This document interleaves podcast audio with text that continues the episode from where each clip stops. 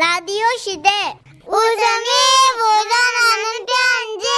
써니 우천세기 삼촌. 빵빵 터뜨려주세요. 빵빵 터뜨려 볼게요. 아유, 제목. 개띠들여 힘냅시다. 오늘은 지역도 이름도 다 비밀로 해달라고 하신 분의 사연이거든요. 지라시 대표 가명 김종희 님으로 소개해드릴게요.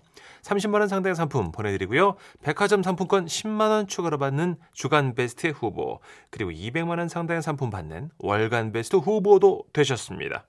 안녕하세요, 선희 시천식 씨. 두 분 방송 늘 재미나게 듣고 있습니다. 네. 산다는 게 뭐 특별히 행복하다고 느끼는 때가 얼마나 있겠습니까? 거의 대부분이 힘들게 생각되지만 그러는 중에 두 분의 방송 들으며 껄껄 웃을 수 있다는 게 얼마나 감사한지 모릅니다. 아 감사합니다.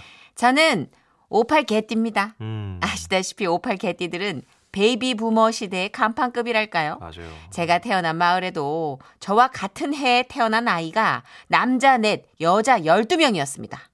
도합 16명인 이 아이들은 자라면서 이리로 우르르 저리로 우르르 음. 온 마을을 헤집어 놓고 다녔고 어르신들은 우리를 보고 말 그대로 개판이라고 호통을 치셨죠. 아유 저저 개띠들 저거 저 땅콩밭을 죄다 망쳐놨네. 저 개띠들 때문에 마을이 개판이요. 그리고 이렇게 천방지축이던 58 개띠 아이들이 자라서 우리는 어느새 이성의 눈을 뜨는 청춘의 시기를 맞이하게 되는데요. 그것은 개띠 처자 중에 한 명인 제 친구 써니의 이상 행동에서 시작이 됩니다. 야 써니야 뭐해? 서리한 수박 돌로 깨부셔. 어 못하겠어 헤이 어, 손목에 힘이 없어서 어, 너무 힘들다 야 왜 이래? 야 혀 안 펴 너? 진짜 얼마 전까지 이마로 수박 깼잖아 너. 어, 뭐야 아니야 나 그렇게 힘센 여자 아닌데 야 갑자기 왜 이래 미쳤나 진짜. 야 써니 아가씨. 어 뭐야 진. 아우 아 그러지 마요. 써니 아가씨 수박 이리 줘. 내가 할게. 시가 아 이렇게 손에 나를 세워서 내리치면 되는 거야. 다치니까 한 발 물러서요. 아. 우리 아가씨.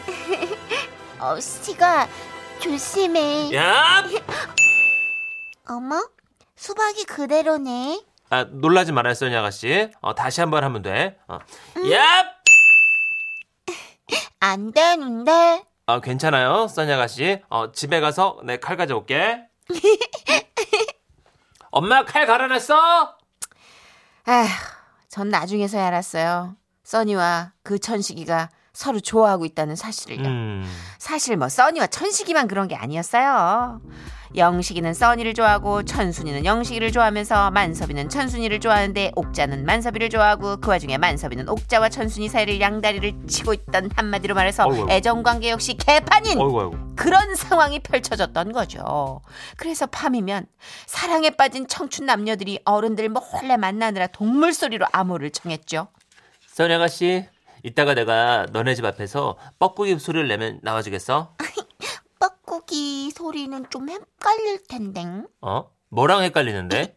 옥자가 만섭이 만날 때 뻐꾸기 소리 낸다고 했거든 우리는 다른 거 해야 될 것 같은데 어, 그럼 우리는 고라니 소리 낼까? 또! 그거 구독해 하는 거 아닌데 그런데? 어유, 어, 좀 무서운데 아가씨? 찡, 어, 나도 하면서 깜짝 놀랐어. 그러면 그냥 닭 소리는 어때? 우리 써니 아가씨, 어, 진짜 닭 같네? 이런 재간둥이. 아? 근데 한밤중에 닭이 울면 좀 이상하지 않을까? 아, 그냥 아. 개 소리는 어때? 개? 우와. 잘한다. 이 개 짖는 소리가 세 번 들리면 뒷산 초입에 있는 느티나무 아래로 나와. 알았지, 써니 아가씨? 아따똥. 제 친구 써니는 그렇게 천식이랑 만나기로 하고 밤이 깊어지기만을 기다린 거예요. 그리고 그날 밤 써니는 잠을 자지 않고 이불을 뒤집어 쓴 채 개소리가 들리기만을 기다렸는데 어디선가 들려오는 소리 어, 시기다. 어? 아닌가? 진짜 갠가? 시기인가? 어? 아닌가? 아, 몰라, 헷갈려. 어, 뭐야, 뭐야. 아휴, 천식이 개소리에 진짜 개가 짖고요. 진짜 개가 짖는 사이에 천식이가 또 개 짖는 소리를 보내고요. 옆집 개가 같이 짖는 것과 동시에 뻐꾸기 소리를 내기로 했던 만섭이가 갑자기 등장하고요. 여기에 질세라 뒷산 부엉이가 합세하는데 이에 놀란 옥잔의 닭이 울어대고요. 거기에 만나기로 한 또 다른 커플의 닭소리 신호까지 보태지면서 한마디로 한밤중 동네에 동물소리 대잔치가 펼쳐진 아, 것이었습니다. 난리다, 난리다. 이 대난장 파티 이러니 마을의 58 개띠 청춘 남녀만 깨어났겠습니까? 1934년생 개띠 할아버지도 잠을 깨셨겠죠? 누구냐? 어떤 놈들이 또 연애질이야? 잠 좀 자자 이 오팔 개띠들아! 그리고 급기야 마을에는 연애 금지령이 내려졌습니다. 도저히 시끄러워서 잠을 잘 수가 없고 말이야. 어, 이렇게 젊은 남녀들이 연애질을 하다가 행여나 우리 동네 청춘들이 이 좀 물란하다고 소문이라도 나면 큰일이니까 이 마을에서 연애는 금지야. 하지만 안 한다고 안 할 사람들이 아니잖아요. 우리들은 작전을 바꿔 이웃마을 장터에서 연애를 하기로 한 것이었어요.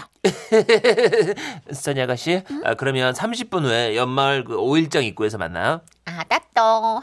그런데 선이는 연마을 장터에 좀 가보는데 정이랑 같이 가자고 해야겠다. 어, 그래요, 써니 아가 씨. 어, 길 잃지 말고. 알았똥. 그렇게 해서 연마을 장터에 갔던 써니. 그리고 그곳에서 써니는 새로운 신세계를 발견합니다. 우와, 멋진 남자들 됐다 많다. 아 잠시만요. 아 국수 안 사실 거면 좀 비켜주시겠어요? 아 여기 골뱅이 물국수 하나요. 그때서야 써니는 천식이한테 씌워진 콩깍지가 벗겨지기 시작했고 결국 천식이를 만나지 않은 채 돌아오며 두 사람은 이별을 맞이하게 됐는데요. 제가 이 사건을 어떻게 이렇게 자세히 기억하느냐? 바로 써니의 이별 마음을 전한 사람이 저였기 때문이죠. 천식아, 써니 먼저 갔어. 어, 뭐? 오, 왜, 왜? 여기 와보니까 세상은 넓고 남자는 많다는 걸 알게 됐대. 솔직히 우리 마을엔 우리 또래 남자가 넷밖에 없으니까 여기 와서 걔가 깜짝 놀랄만도 하지. 나쁜 지집애. 근데 나는 어때? 뭐?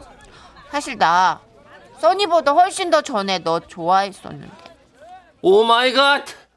그래서 우린 사귀었어요. 하지만 스무 살이 넘어가며 우리들은 각자의 길을 향해 마을을 떠나게 됐는데 천식이는 부산 고무신 공장에 취직이 됐고 저와 써니는 방직 공장 또 몇몇은 공부를 위해 도시로 떠났습니다. 아, 그리고 각자의 삶이 바빠선지 서로 연락이 끊기고 말았죠. 우리 58 개띠 친구들 이 방송 들으면 어라? 이거 우리 얘긴데? 하겠네. 가는 세월 아쉬워하지만 말고 오는 세월에 감사하며 우리 건강히 살자. 보고 싶다 친구들아. 이야, 베이비 부머. 이런 시대였군요.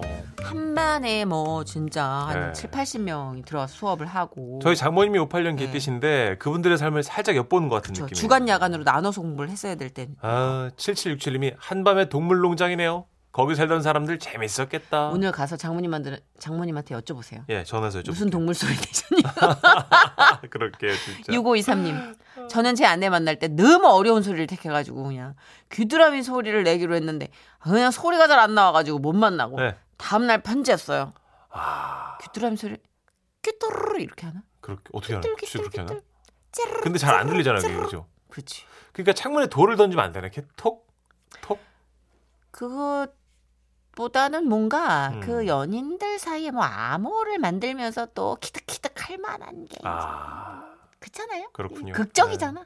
2311님. 아, 58 개띠 사연 받고 우리 60 쥐띠들도 비슷한 추억을 가지고 있습니다. 우리 60 쥐띠 얘기도 좀 들어보실라우? 웃음이 묻어나는 편지로 보내주시면 맛깔나게 소개를 해드릴게요. 꼭 보내주십시오. 어, 나도 58 개띠인데 사연 잘 들었습니다. 58 개띠요. 일어나라! 6059님.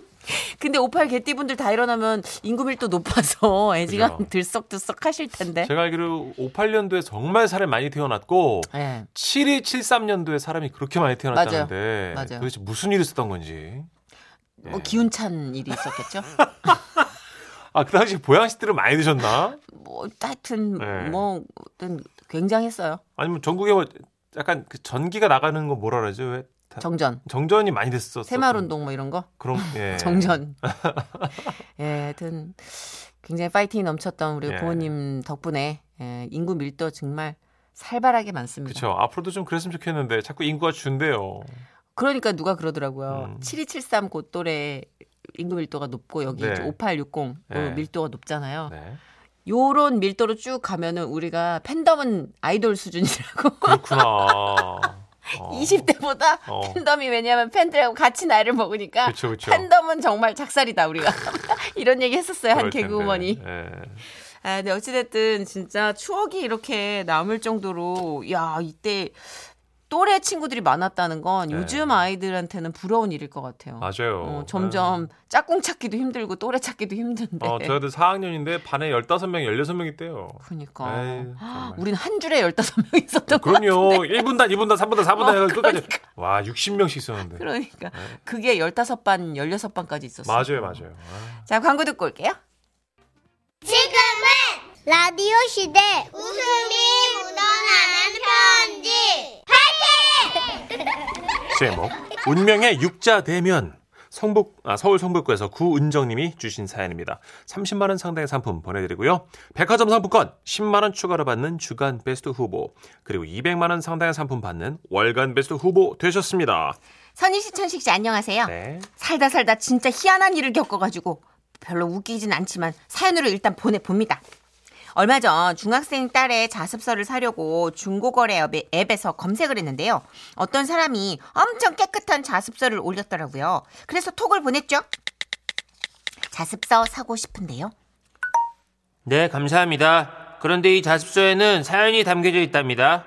혹시 궁금하세요? 아, 그래요? 무슨 사연일까요? 정말 궁금하세요? 궁금하면 3,000원. 스토리텔링 비용이 추가됩니다. 야, 이거 중학생이 용돈 모자라서 장난치는구나 생각을 하니 귀엽기도 했지만 아니 학습지가 3,000원인데 사연 듣는데 3,000원은 너무 비싸다는 생각이 들더라고요. 그래서 말했죠. 이야기가 궁금하긴 한데 조금 비싸네요. 아무래도 일단 학습지만 사고 이야기는 다음 기회에 꼭 들을게요. 아쉽네요. 정말 재미난 이야기였는데. 그럼 어디서 만날까요? 그렇게 5분 거리에 있는 주민센터에서 만나기로 하고 주차장에 들어섰어요. 그리고 저희 뒤로 또 차 두 대가 들어오더라고요. 차 안에서 한참을 기다렸는데 톡이 왔어요. 저 도착했어요. 어디 계세요? 창문 밖을 보니 중학생이 핸드폰을 하면서 엄마랑 걸어왔어요. 저희도 돈 봉투를 챙기고 호다닥 뛰어나갔죠. 혹시 당근이세요? 아, 네네. 이건가요? 아, 아, 예, 예. 아, 감사합니다. 잘 쓸게요. 여기 돈. 어, 안녕히 가세요. 슬쩍 보니까 여기가 중고거래 만남의 장소였나 봐요. 아까 우리 차 뒤로 왔던 두 대 차에서도 물건을 주고받고 있더라고요. 그리고 다음 날 딸이랑 공부하려고 휴 쇼핑백을 였는데 자습서 대신 명품 바지가 들어 있었어요. 아니 여보, 이 바지를 3천 원에 가져왔다고? 도둑이세요? 아니, 우리도 몰랐어. 주길래 받아왔지. 이거 구제로 사도 10만 원은 줘야겠는데? 헐. 가만히 생각해보니까 그때 거래 현장에 저희 팀 말고도 두 팀이 더 있었잖아요. 그 중에 다른 사람이랑 바뀐 게 분명했어요. 아, 그럼 다른 사람도 바지 대신 학습지를 가져갔다는 얘긴데, 야, 이거 난감한 상황이 된 거죠. 고민 끝에 학습지를 거래한 사람하고 다시 연락을 했어요. 저 자습서 샀던 사람인데요. 아, 네네. 연락드릴까 말까 하던 참이었어요. 봉투 열어봤는데 너무 많이 넣으셨더라고요. 15,000원이나 있던데요. 그게 아마 제가 드린 게 아닐 거예요. 이게 상황이 복잡하게 됐는데요. 저는 다른 사람 바지를 받았고요. 자습서는 누구한테 갔는지 모르겠어요. 어, 그럼 그 사람들은 어떻게 연락을 하죠? 아, 저희는 고민 고민하다가 결국 모든 걸 하늘에 맡기기로 하고 정확히 일주일 뒤에 같은 장소 같은 시간에 나가 보기로 했습니다. 심지어는 그때 입었던 옷까지 똑같이 차려입고요. 일주일 뒤 차를 타고 주민센터에 도착을 했는데요. 그 사람들이 올까? 올까? 하는 그 순간 마치 데자뷰처럼 차 두 대가 쓱 들어왔고 사람들이 옷깃을 여미며 주르륵 내렸어요. 바로 그때 그 사람들이었어요. 사람들이 모이는 걸 보고 어슬렁어슬렁 걸어온 사람까지 그렇게 모인 사람이 총 6명. 파는 사람 셋, 사는 사람 셋이었습니다. 일단 여섯이서 동그랗게 둘러 모였어요. 아유 다들 저 당근이십니까? 네네 맞아요. 아유 물건이 바뀌었죠. 제가 브랜드 바지를 받았는데 이건 아마 어 저기 학생 학생이 산 거야? 아 저 아닌데요. 그럼 누구지? 아 제가 산 바지입니다. 어머, 브랜드 바지 한번 입어보는 게 평생 소원인데 이 와이프가 절대 새 걸로는 안 사준다 그래서 어머나, 읍스, 제가 실수했네요. 당연히 학생이 사는 거라 생각해서 학생한테 줬거든요. 아, 저 이 혈압 측정기 누가 산 거예요? 전 당연히 어르신이라고 생각했는데. 저요, 제가 샀어요. 네? 네가? 네, 저희 할아버지 생신 선물이에요. 아, 기특하네. 자, 여기. 아, 저기 혹시 그러면 학습지 받으신 분 계세요? 아 저요. 아, 그렇게 물건을 교환하고 아무 일 없다는 듯 모두 뿔뿔이 흩어지는 그 모습. 참 뜨거운 감동이며 와, 장관이었습니다. 실화라니. 이게 말이 됩니까 이게? 지금 생각해도 어떻게 그 세 명 중에 한 명도 물건을 제대로 확인 안 했는지 신기하고요. 그리고 다시 여섯이 모인 것도 너무 신기해요. 와. 생각해보니까 그 스토리텔링비 3,000원 장난친 것도 학생 아니었네요. 아무튼 그날 이후로 얼굴도 이름도 모르는 그분들이 어찌나 친근하게 느껴지는지 몰라요. 아저씨 바지는 잘 입고 계세요? 애기야 할아버지 선물은 잘 드렸어? 이야. 살면서 일어날 수 없는 일이죠. 아, 어떻게 정확히 여섯 명이서 일주일 후에 같은 이게 장소 같은 시간. 같아. 예. 와. 그러니까 확인 안 하고 호다닥 실수한 것도 드- 드문 경우긴 하지만 이거보다도 와 다시 그대로 보였다는 게와 말이 안 될 정도로 실감이 안 나요. 그거에 대한 믿음이 있었다는 게 너무 신기하고요. 어 이게 이런 중고거래에 대한 어떤 암묵적인 약속이 이미 우리가 견고해진 것 같아요. 그래요. 그리고 대한민국이 어떤 시민 의식이 이렇게까지 높아졌다. 와 진짜 그죠? 짜릿하다. 왜냐면 딱 봐서 어 내가 준 물건 물건보다 돈을 많이 받았으면 예. 그냥 쓱 해도 될 것 같은데 그러니까. 아무도 안 했다는 거. 브랜드 바지면 멋져요. 3천 원 들고 나와서 15,000원이면 대단한 우리나라 근데. 누군가 그거를 팔았는데 돈을 받지 못한 사람 그리고 못 받은 사람을 다 생각하신 거예요. 여섯 맞아요, 분이. 맞아요. 서로. 음, 야. 아름답다. 삼칠사공님, 어머 어떻게 그런 일이 있대 그래? 신기해요. 그죠? 네. 김나영님, 진짜 꼬이고 꼬였네? 크크크크. 우리 7468님은 네. 전 중고거래 앱에 안 쓰는 낚싯대 무료 나눔 한다고 올렸는데요. 아무도 연락 안 오는데 어떤 분이 형님, 이 정도면 그냥 버리세요. 라고 하셨어요. 아 보통 나눔이면 거의 연락 오는데. 음, 못 나누겠나 보죠. 아. 상태가. 그러게요. 이 문천식 씨 같은 분이 네. 이렇게 연락하셨을 거예요. 어. 아 저한테 그래요. 아니, 이런 거에 좀 총대 매는 스타일이잖아요. 그렇죠. 그냥 네. 두고 보면서 희망 고문하느니 예. 형, 이 정도 그냥 버리세요. 이거 딱 문천식 씨 피셜이에요. 약간 제 스타일이긴 하네요. 음, 음, 그죠? 네, 네. 아이고 참 네. 애쓰셨다. 진짜 그러게요. 우리 여섯 분 모두 뭔가 어, 마음에 울컥하는 감동을 주셨어요. 역시 선진국입니다 우리나라는. 맞아, 예. 진짜 어, 양심 한국인 역시 해주면서 김미희님도 뿌듯해하셨어요. 맞아요. 외국인들도 우리나라 오면 치안 상 치안 상태라든지 맞아, 맞아. 이런 시민의식 보면서 엄청 놀랜대요. 가끔씩 MBC에도 놀랍니다. 제가 뭘 잘 두고 가는 거 아시잖아요. 네네. 한 번도 잃어버린 적이 없어요. 그렇죠. 다 그 자리에 있습니다. 예. 예. 지금 우리 이윤용 작가 코트만 안 돌아오고 있지 돌아올 건 다 돌아왔어요. 우리나라 진짜 잘 남의 걸 안 건드리는데 딱 하나 여러분. 예. 아, 자전거는 조심하셔야 돼요. 코트도요. 자, 전거랑 코트는 많이 가, 져갑니다 여러분.